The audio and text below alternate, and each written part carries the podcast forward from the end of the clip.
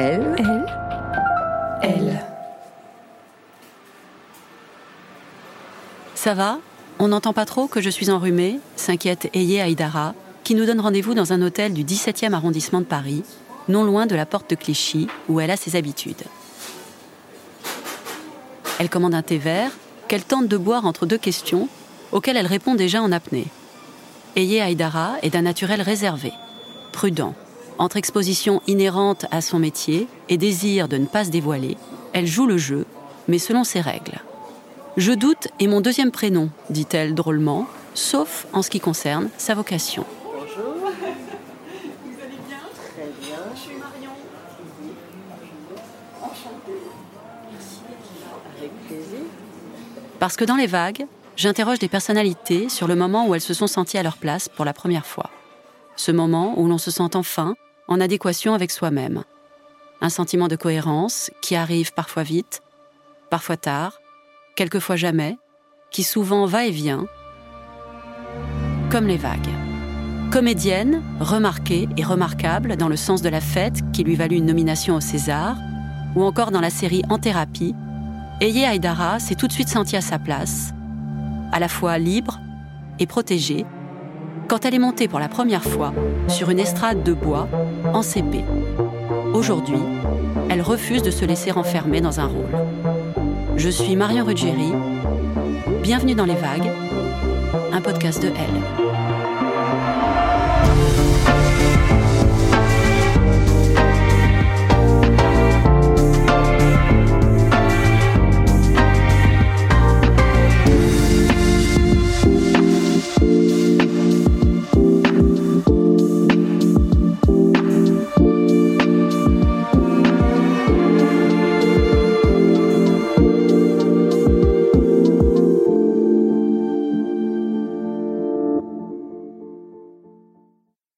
Aïdara, bonjour. Bonjour.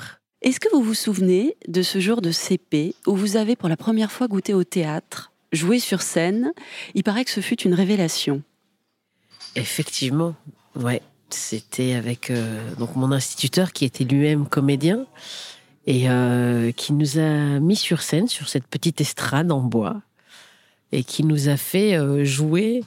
Je me souviens, c'était un extrait du Monstre poilu et euh, je me suis sentie un peu euh, comme dans, dans la cour de récréation, mais avec. euh, c'est marrant, c'était une estrade, donc c'est assez, assez limité, mais avec, avec beaucoup de liberté. Et c'est devenu mon terrain de jeu favori depuis. Qu'est-ce que vous ressentez à cet instant précis? Y a- J'imagine que c'est devant d'autres élèves. En CP, j'étais pas, j'étais pas la meilleure élève, hein, loin de là. Je, me suis améliorée un peu plus tard. Mais alors là, il y a cette sensation que euh, déjà on arrive à capter euh, l'attention des autres et on arrive à jouer avec ça. On arrive à capter l'attention du prof. Ça aussi. Ça, c'est ce qui m'a beaucoup touchée. Parce que, effectivement, ça se ressentait pas dans les cahiers, peut-être. Mais alors là, quand j'étais sur scène, je me suis sentie regardée différemment. C'est un petit peu narcissique de dire ça, mais j'ai senti qu'il admirait ce que je faisais. Et plus je le sentais, plus j'essayais des choses. Voilà. Plus j'avais envie d'aller euh, d'aller plus loin. Et euh, lui aussi était comme ça. Souvent, il aimait bien dire ça. Ah non, propose-moi autre chose. Mais quoi? Fais, je sais pas, cherche. Il me disait souvent ça, cherche, cherche, cherche. Et ça, c'est vraiment un truc qui m'a amusé euh, très très longtemps dans mon enfance, quand il me disait cherche, cherche. Et plus je cherchais, plus j'inventais des choses, plus je, je sentais qu'en fait, euh, j'avais comme une carte blanche, quoi. J'avais possibilité de faire ce que, je voulais. Et puis c'était OK. La scène me protégeait Vous protégez de quoi? De, de, de tout. C'est-à-dire que sur scène, j'avais le droit de faire des bêtises. La scène me protégeait euh, de la répréhension, de, de la punition, de ceci, de cela. Euh, Alors, j'insultais pas, non, mais je pouvais faire des cabrioles, je pouvais dénoncer, on pouvait aussi euh, dire ce qui n'allait pas en rigolant, en taquinant, toujours en restant dans une proposition de, de, de jeu. Mais euh, voilà, la, la scène, euh, c'était un cadre qui me, où je me sentais libre et à la fois protégée. Vous étiez quel genre de, petite fille? Il paraît que vous étiez toujours la déléguée de classe et que vous ambitionniez de devenir avocate, c'est vrai? Ah, je l'étais souvent. Quand euh, je suis rentrée en sixième, ouais, j'ai été euh, souvent déléguée. J'aimais bien assister euh, au conseil, euh, j'aimais bien défendre aussi, prendre la parole pour mes camarades. Ouais, j'aimais bien défendre les plus faibles. Je me suis posé la question récemment et j'ai toujours pas encore trouvé la réponse. Mais c'est vrai que bah, dans les cours de récréation, on est plein, on est tous un peu différents. J'étais dans une école assez, euh, en, tout cas en primaire et au collège, où euh, il y avait beaucoup de diversité. Et alors, je sais pas pourquoi, ceux qui avaient euh, de forte corpulence et qui étaient sujets à moquerie, à taquinerie, je sais pas pourquoi, j'avais toujours envie de, de les défendre et que ce soit mes amis, j'avais toujours envie de taper. Et vous êtes toujours comme ça aujourd'hui? Vous avez toujours ce, cette charge physique en vous Moins, beaucoup moins. En tout cas, c'est moins évident. C'est euh, non, je vais pas, je vais pas te défendre parce que je vais pas te défendre parce que t'as du bidon. hein.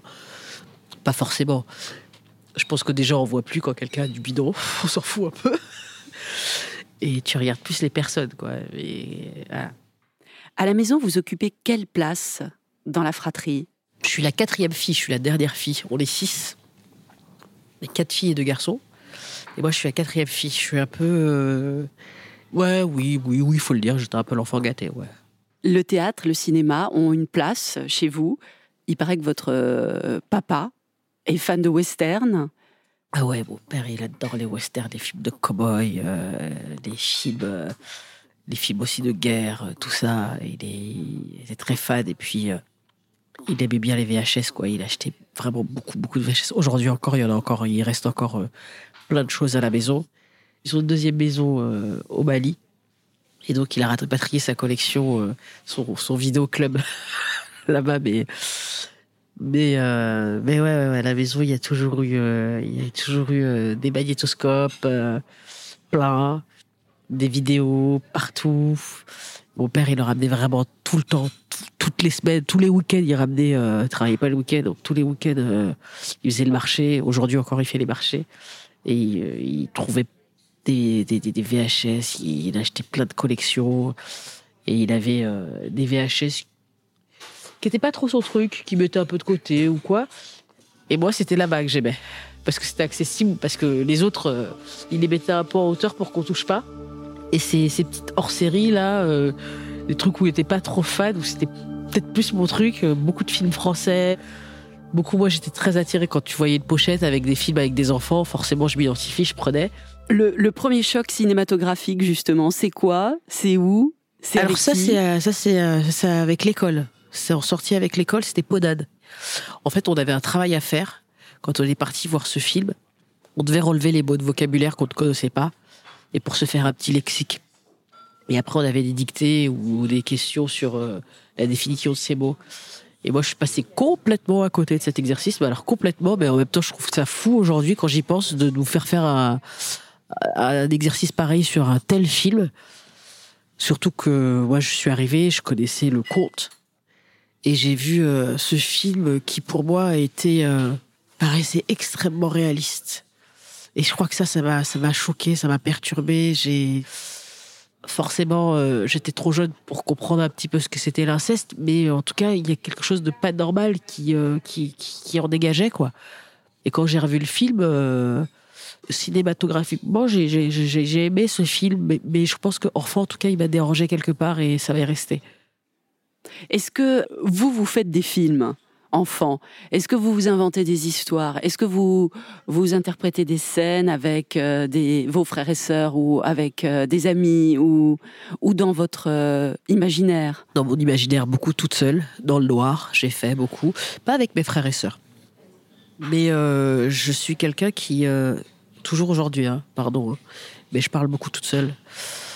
Je joue beaucoup des scènes, je rejoue des scènes aussi toute seule. Mais des Et- scènes que vous avez interprétées ou des scènes célèbres ou des, Des scènes... scènes que j'ai interprétées, des scènes que je n'ai pas interprétées, des scènes que j'ai vécues et que j'aurais dû vivre autrement. Et souvent, je me surprends à, à parler à haute voix, à bouger à haute voix. Et c'est un truc qu'on me dit, euh, j'espère que je vais pas devenir folle, mais c'est un truc qu'on me dit euh, souvent. On dit pourquoi tu rigoles? Pourquoi tu...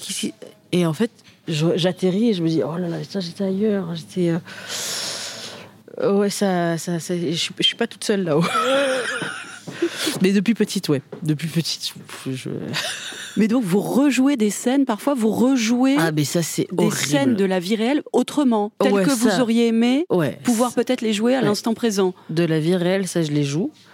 Et je me dis, euh, je me dis ouais, j'aurais dû, euh, j'aurais dû vivre ça comme ça.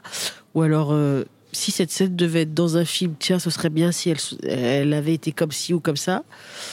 Euh, je rejoue des scènes que j'ai déjà jouées et que je me dis, je suis pas allé au bout de cette scène et je les rejoue, je les rejoue, je les rejoue, je les rejoue, je les rejoue sous la douche. Euh, Alors qu'elles sont déjà en boîte, elles sont déjà faites depuis euh, des années. Je les rejoue, je rejoue, je rejoue, je rejoue.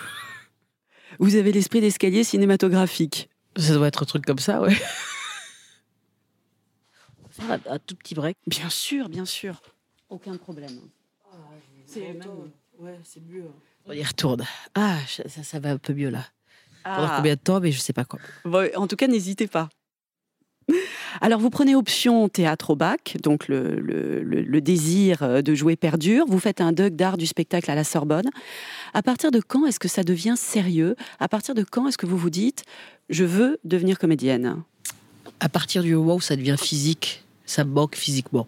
Je crois que c'est ça. À partir du moment où, euh, où dans la vie, euh, bah, euh, il faut un peu choisir euh, là où on va. Euh, Donc moi, j'ai eu envie de faire plein de choses, de plein de carrières, mais j'ai toujours fait que du théâtre. J'ai eu envie d'être avocate, j'ai pas fait des études de droit. J'ai eu envie de travailler avec les enfants, j'ai rien fait dans ce sens-là. J'ai toujours fait des choses dans le sens euh, bah, du jeu, du cinéma, du théâtre. Qu'à un moment donné, c'est un peu comme un aveu. En fait, quand je suis pas dans cette direction-là, ça, ça me manque. Donc c'est là où je me dis non, en vérité, c'est ce métier-là que je veux faire, tout simplement. Vous vous souvenez de l'avoir annoncé officiellement à vos parents Non, ou ça s'est fait naturellement? Ça s'est fait naturellement, mais mes parents, contrairement à moi, ils sont, ils sont moins naïfs. Je pense qu'ils ont compris euh, depuis, ah, depuis euh, bien avant moi que c'est c'est le métier que je voulais faire. Et quelle a été leur euh, réaction? Vous en avez jamais parlé? Non, alors, oui, si, bien sûr. Avec ma mère, si, beaucoup plus qu'avec mon père, parce que mon père, c'est plutôt quelqu'un qui, euh, qui aime que les gens soient heureux, en fait. Mon père, c'est quelqu'un de tellement sage. Et si ça, ça te plaît, c'est vas-y, euh, bah, tu gagneras pas ta vie. tu, euh, bah, voilà, mais bon, de toute façon, c'est pas grave, nous, on sera là. Pas grave, mais en même temps, c'est bien de se lever le matin, de faire ce qu'on aime, hein, quoi qu'il arrive. Père, il réfléchit comme ça. Ma mère, euh, elle était plus inquiète. Elle s'est dit, c'est dans la vie quand même. Après, voilà, et il faut se marier, il faut élever des enfants, il faut payer des factures. Donc pour elle, c'était un peu plus, euh, elle un peu plus. Mais je pense que plus ça avançait, plus elle se décontractait. Et quel rapport entreteniez-vous avec leur pays d'origine? Est-ce que vous retourniez là-bas pour les vacances ou euh, pour des occasions familiales? Alors j'y suis allée la première fois assez tard. Je suis allée, je sais plus, j'avais 18-19 ans. Et c'est vrai que j'ai été frappée, puisque j'ai rencontré donc euh, ma famille que je ne connaissais pas, enfin ma famille euh, du Mali. J'ai vu ce que mes parents avaient laissé, et ça m'a frappée. Parce que c'est vrai que moi, je me suis construit ici en, France et, j'aurais du mal à quitter, euh, quitter ce pays. Et mes parents l'ont fait pour euh, diverses raisons. Et j'ai eu euh, vraiment beaucoup de respect pour ça. Je me suis dit, waouh, vous avez quitté tout ça alors que vraiment, il y a, toute la famille, il y a beaucoup d'amour et beaucoup de chaleur. Et ils ont réussi à abandonner tout ça. En fait, ils ont fait un sacrifice pour pouvoir élever euh, leurs enfants, pour leur apporter une autre éducation. Parce que c'est vrai que quand on rentre dans le, cœur des choses, euh, oui, j'aurais peut-être pas eu euh, accès euh, aux mêmes écoles, j'aurais pas eu forcément la même éducation là-bas, j'aurais pas pu avoir autant de liberté que j'ai là. Et voilà, je, je, je dis waouh, papa, t'as quitté, euh, quitté tout ça et tout.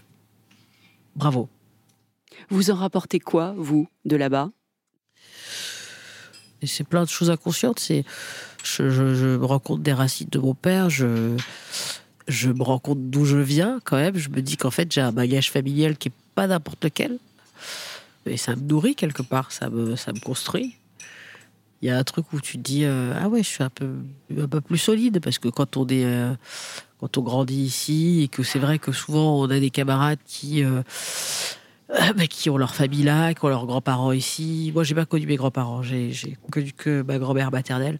On leur oncle, leur femme là dans tel village ou dans tel euh, quand on va à la campagne chez des copains et tout ça et qu'on voit un peu comment leur famille grandissent c'est euh, ouais il y a quelque chose de, plus concret et, euh, et nous on sait pas trop parce que j'ai pas vu mais euh, quand, quand, j'y suis allée je me dis ah ouais euh, j'ai quand même une histoire assez riche Alors, vous rejoignez l'Académie internationale de théâtre d'Éric Vignier à Lorient. Vous vivez la vie de troupe pendant trois ans. Vous êtes sur scène tous les soirs. Vous bouffez du texte, comme on dit. Si vous deviez retenir un moment sur ces trois années, résumer cette expérience en une anecdote. Bah, je peux pas passer à côté d'Avignon parce que Avignon je connaissais pas. C'est euh, c'est la première fois où j'ai vécu à Avignon avec euh, avec euh, avec Eric Vidier et puis l'académie. Et c'était assez marrant de voir comment cette cette petite ville se transforme. Pour le festival et ça ça m'avait assez frappé. J'ai trouvé ça génial. Et puis et puis de jouer à Avignon on s'est fait démonter par la presse. Mais alors vraiment, euh, la pièce a été démontée par la pièce de toutes parts. Tout, toutes parts. On a eu que des sales critiques, des critiques très viol- violentes. Et tout ça a fait qu'on était environ à des listes de 150 personnes en attente euh, sur la pièce. Je me dis, c'est fou. On se fait défoncer et on est plein, plein à craquer. Et on m'a dit, bah, c'est ça, Avignon. J'ai dit, ok, d'accord. C'est violent. C'est. euh, Est-ce qu'il y a des moments de découragement, des moments de doute durant ces années d'apprentissage Et si oui, liés à quoi Alors, des moments de découragement, oui, des moments de doute, ou tout, tout le temps, tout le temps. Ça, ça quitte pas. En tout cas, moi, ça me quitte pas. Encore aujourd'hui, vous voulez Ah, je dire doute, je doute tout le temps. Je, je suis, euh, c'est, ça peut être mon deuxième prénom. Mais à quoi c'est lié, je sais pas. Je sais que pendant, en tout cas, ces années d'académie, je sais qu'il y a eu tout un moment, toute une phase où euh, je ne sais pas pourquoi j'avais perdu mon personnage. J'avais perdu. Je, je sais pas. C'était, euh, on est arrivé, euh, c'était un mois de janvier. On avait repris et je me suis. euh, c'est dur, hein. c'est dur quand on est sur scène et qu'on sort de scène, on n'est pas content, on n'était pas là, c'était assez violent et c'est revenu. Je me souviens exactement de quand c'est revenu. C'était à la Criée à Marseille. C'est revenu. Est-ce qu'il y a des, durant ces années, une fois de plus, est-ce qu'il y a des places interdites en raison de votre genre, de vos origines, de votre âge? Sûrement, mais en tout cas, moi, je, je base. Ah, mais je base fort. Moi, rien ne m'est interdit, surtout quand je joue. C'est euh, c'est justement ce que j'ai, euh, ce à quoi j'ai goûté quand j'étais petite, en sixième. Je peux tout jouer, je peux tout faire. J'ai pas du tout envie d'être cantonné à quel que soit le genre de rôle. Demain, si on me propose de jouer un homme, j'y vais. Mais pour de vrai, euh, pas genre pas un travesti ou quoi que ce soit, un homme pour de vrai, avec un vrai truc, euh, j'y vais. Moi, de plonger dans un humain, de, de, comprendre, de le défendre, d'avoir de l'empathie pour euh, pour un tel ou pour voilà, c'est ce que j'ai appris, c'est comme ça que j'ai j'ai découvert ce métier et il y a rien qui peut m'arrêter. Ce qui est la définition même de l'acteur, pouvoir tout jouer. Vous avez aujourd'hui 40 ans, vous êtes maman, vous avez triomphé dans le sens de la fête du fameux duo Nakash et Toledano dans la série En thérapie. Avec le recul, quel a été le moment, ayez, le jour où vous vous êtes senti à votre place pour la première fois? Comme je vous dis, moi je doute tout le temps. Mais en vérité, je me sens toujours à ma place quand, euh, quand je suis sur scène. euh. Au cinéma, c'est venu peut-être un peu plus tard, puisque j'ai commencé plus tard. Mais c'est vrai que quand je suis au théâtre, je me sens tout le temps à ma place. Je me dis, c'est chez moi. C'est différent le cinéma. C'est différent. Je crois que je, doute aussi au théâtre, mais je doute peut-être plus, euh, ou peut-être parce que je fais un peu plus de cinéma en ce moment. Et peut-être parce que. euh, Parce que j'ai pas de place en vérité. Ou parce que j'ai pas envie d'en prendre une. En tout cas, j'ai pas envie de m'installer justement dans un genre, dans un type ou quoi que ce soit. Donc du coup, euh, j'aime bien quand j'ai quand j'ai une fesse entre les deux. C'est peut-être ça en fait ma bonne place. question rapide pour finir. Aïe. Est-ce que vous vous êtes déjà senti irremplaçable? Euh, oui. En tant que maman, Est-ce que vous craignez parfois d'être remplacé en tant que maman, non. Et qu'est-ce qui est déplacé selon vous? L'a-t-on jamais été avec vous? Qu'est-ce qui est déplacé? Je crois que le mépris gratuit est déplacé. Méprisant avec moi, oui, on l'a déjà été. Et Yaïdara, merci. Avec plaisir. Merci infiniment.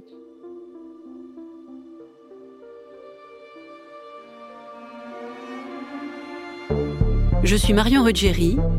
Vous venez d'écouter Les Vagues, un podcast du magazine Elle. Cet épisode a été tourné et mis en musique par Sam Jamin, monté par Julia Courtois, produit par Louis Média. La musique est signée Michael Lio. Si vous avez aimé cet épisode, abonnez-vous gratuitement sur votre plateforme d'écoute de podcast et parlez-en autour de vous.